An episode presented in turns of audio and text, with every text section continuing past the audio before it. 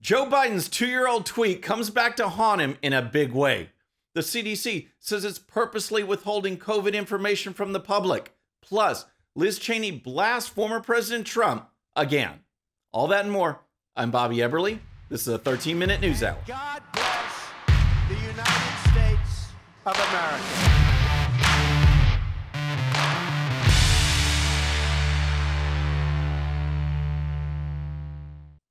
Okay, friends, welcome to the show. Happy Wednesday. I hope you're having a great week. If you're new to the show, thank you so much for tuning in. We're going to start with Joe Biden and the tweet that shall not be named. Actually, it's a tweet Biden posted two years ago, and now I'm sure he and his entire team are thinking, you know what? That might not have been a good idea after all. First, here's an update on what's been happening with Russia, Ukraine, and America, because the entire situation shows that Biden's complete inability to lead has consequences, not just here, but around the world as well. Here's the story Russian President Vladimir Putin recognized the independence of two Ukrainian regions. CBS News tweeted the move signaled Putin is no longer interested in negotiating with the West to find a diplomatic resolution. After an anti Ukraine speech Monday, Putin signed decrees recognizing the so called Donetsk and Luhansk People's Republics according to the New York Times. The decrees order Russian armed forces to enter the territories for peacekeeping functions. That's the Russian side of things. Does he seem like he fears Biden? Does he seem like he respects Biden? Then there's the American side.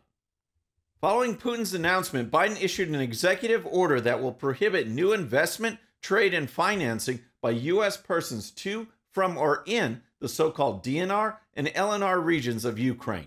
White House Press Secretary Jen Psaki said the administration anticipated a move like this from Russia and are ready to respond immediately.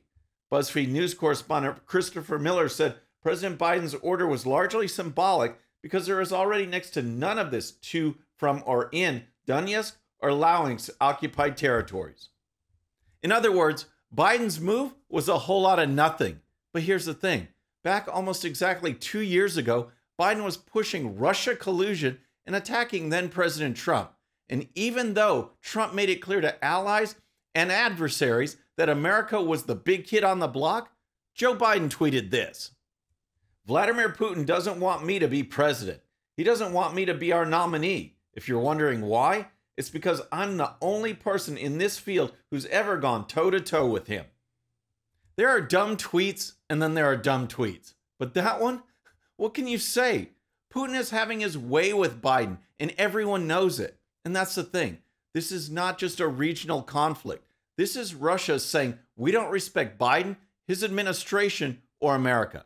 Just check your world atlas, and you'll see that Ukraine is one of the nations that serve as a buffer, buffer countries between Russia and NATO. And Biden is showing that his failure is not limited to our shores. All right, next let's talk about the CDC and COVID misinformation. But first, if you're new to the show or haven't subscribed yet, regardless of platform, just search out my name, hit that subscribe button, make sure notifications are turned on. That way you can follow the show and help us grow. Okay, next let's talk about the CDC. Now, we all know that the CDC has lost all credibility. Regardless of what area of the COVID issue we're talking about, data presented by the CDC only tells one side of the story. And that side is the side that is pushed by the news outlets and approved by big tech and social media. If you say anything counter to the approved science, you are being banned and shamed and shunned. All around the world, there are studies being made on masks, lockdowns, vaccinations, health risks, and more. And yet, the CDC ignores all of that because it's pushing a political agenda. For example, the CDC long advocated cloth mask use based on an anecdotal finding from a couple of hair salon owners. I'm serious. Yet other studies from around the world involving thousands of data points were ignored. Now we're finding out that the CDC is withholding sources of data because the CDC fears that people might come to different conclusions if they have the full information. Here's the story the CDC has admitted it is withholding large portions of COVID 19 data, including on vaccine boosters, from the public because it fears the information could be misinterpreted. the leading public health agency has only published a small sample of the data it has been collecting, despite being two years into the pandemic, sources told the New York Times. Kristen Nordlund, a CDC spokeswoman, said the reason for the slow release of data is because basically, at the end of the day, it is not yet ready for prime time. But another reason is that the data could be misinterpreted by the public, Nordlund admitted. Oh my gosh, people might actually think for themselves. We can't have that in Joe Biden's America. Now, Dr. Nicole Saphier was asked about the CDC's latest comments, and here's her reaction. At the end of the day, the CDC is a political organization. The director is appointed by the president, and they work in lockstep with the White House. And while they have ample amount of data, they cherry pick what data is presented to the American public. When they were questioned about this, they said that it gives them time to check it and verify it for accuracy, but also at the end of the day, that they didn't necessarily think that Americans would be able to to understand what it was. I mean, the condescension is palpable the way that they responded to these questions. Saphier is completely right. The CDC is a political organization. Its head is appointed by the president. And what we have seen clearly is that public health information has been pushed aside in favor of political messaging. It's wrong, and we have been paying the economic, social, and educational price for it. Here's more from Saphier.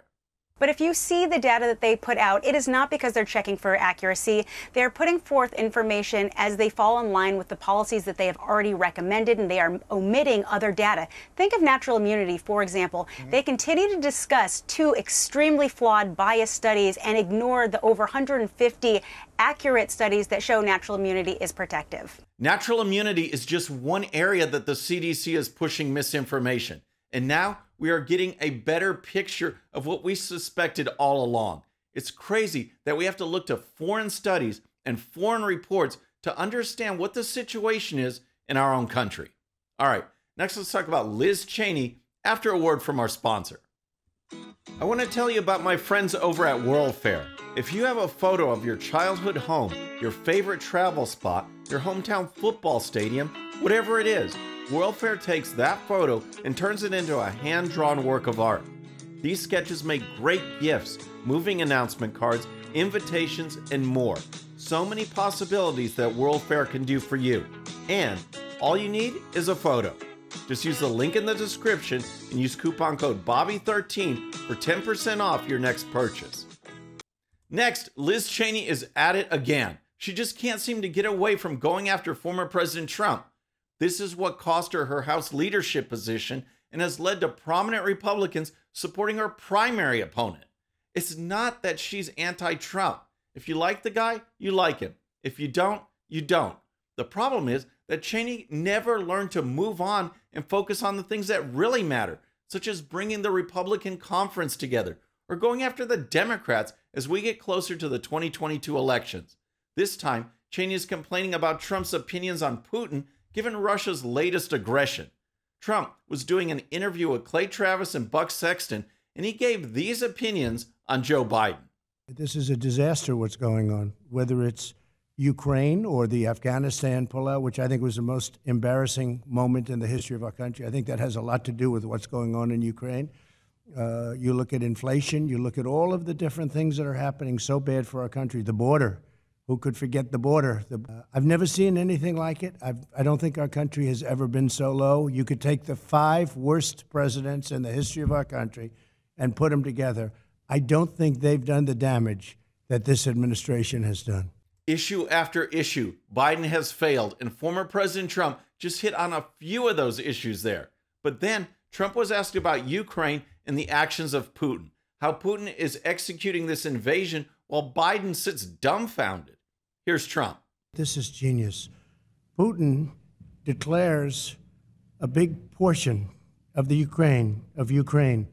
Putin declares it as independent. Oh, that's wonderful. So Putin is now saying it's independent, a large section of Ukraine.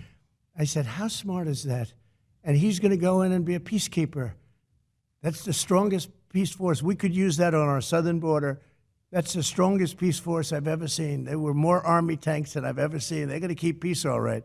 No, but think of it. Here's a guy who's very savvy. I know him very well, very, very well. By the way, this never would have happened with us had I been in office, not even thinkable. This would never have happened. Trump described the move by Putin as pretty savvy, and apparently that was just too much for Liz Cheney. After hearing Trump's remarks, Cheney took to Twitter and posted this. Former President Trump's adulation of Putin today, including calling him a genius, aids our enemies. Trump's interests don't seem to align with the interests of the United States of America. Trump's comments aid our enemies? Are you kidding me?